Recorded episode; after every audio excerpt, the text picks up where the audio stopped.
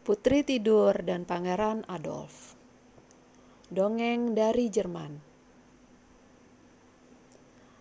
Dahulu kala ada sebuah negeri yang makmur dan dipimpin oleh raja yang adil.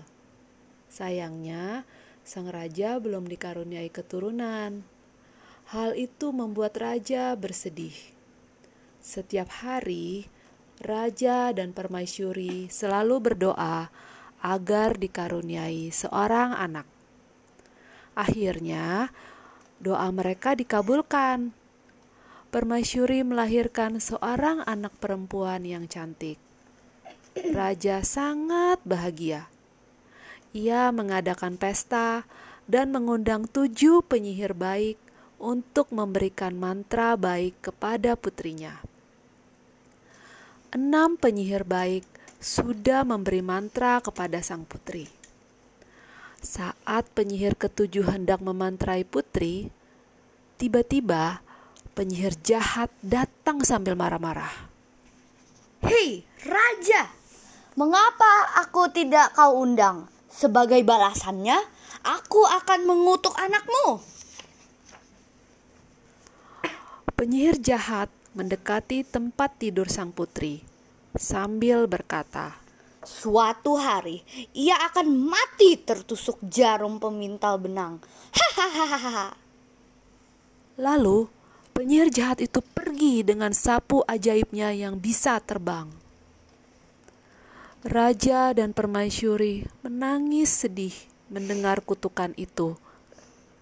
Tapi penyihir yang ketujuh belum sempat memberikan mantra yang baik menenangkan mereka. Aku bisa meringankan kutukan penyihir jahat. Sang putri tidak akan meninggal. Ia hanya akan tertidur selama 100 tahun setelah terkena jarum pemintal.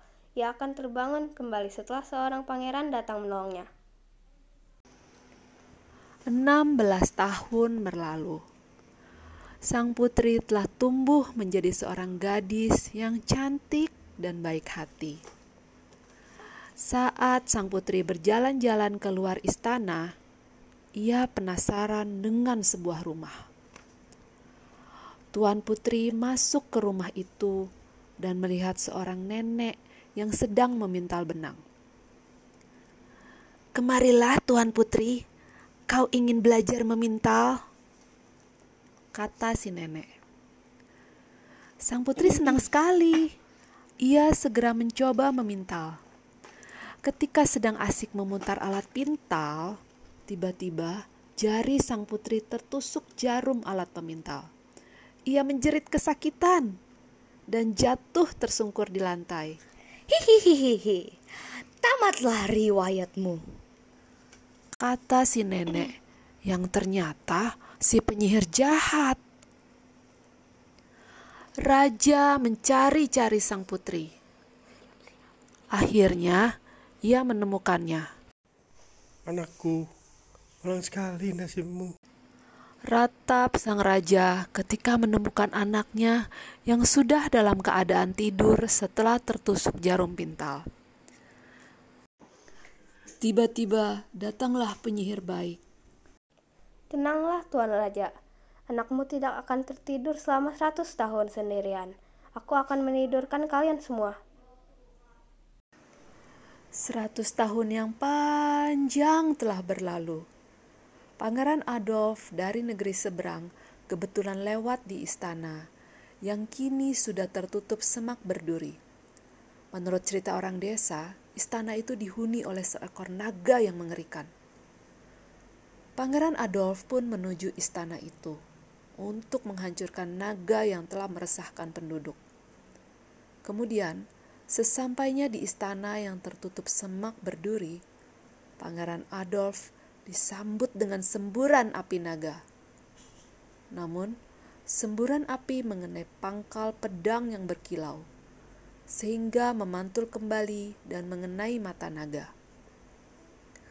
Kemudian, Secepat kilat pangeran melemparkan pedangnya ke arah leher sang naga. Seketika itu juga sang naga jatuh terkapar di tanah dan kembali ke bentuk semula, yaitu nenek penyihir yang jahat.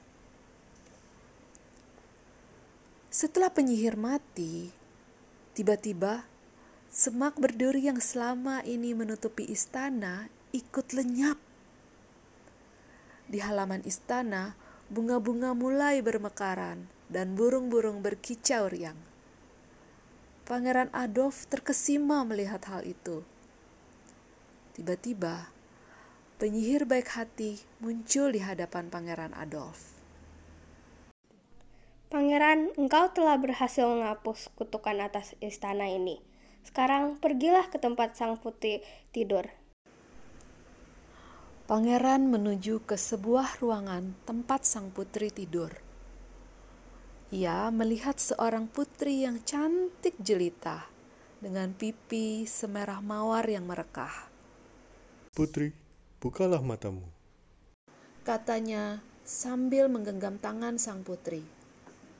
Pada saat itu juga hilanglah kutukan terhadap sang putri.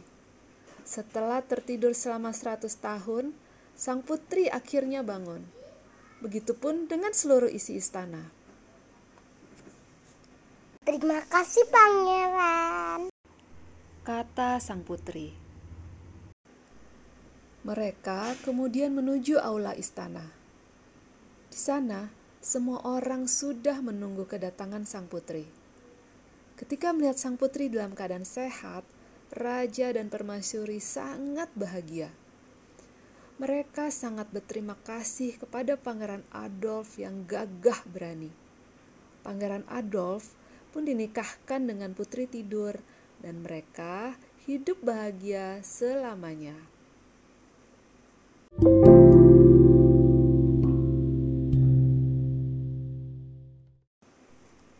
Pesan moral dari cerita ini, jadilah anak pemberani Berdoa dan bersabarlah jika ingin cita-citamu tercapai.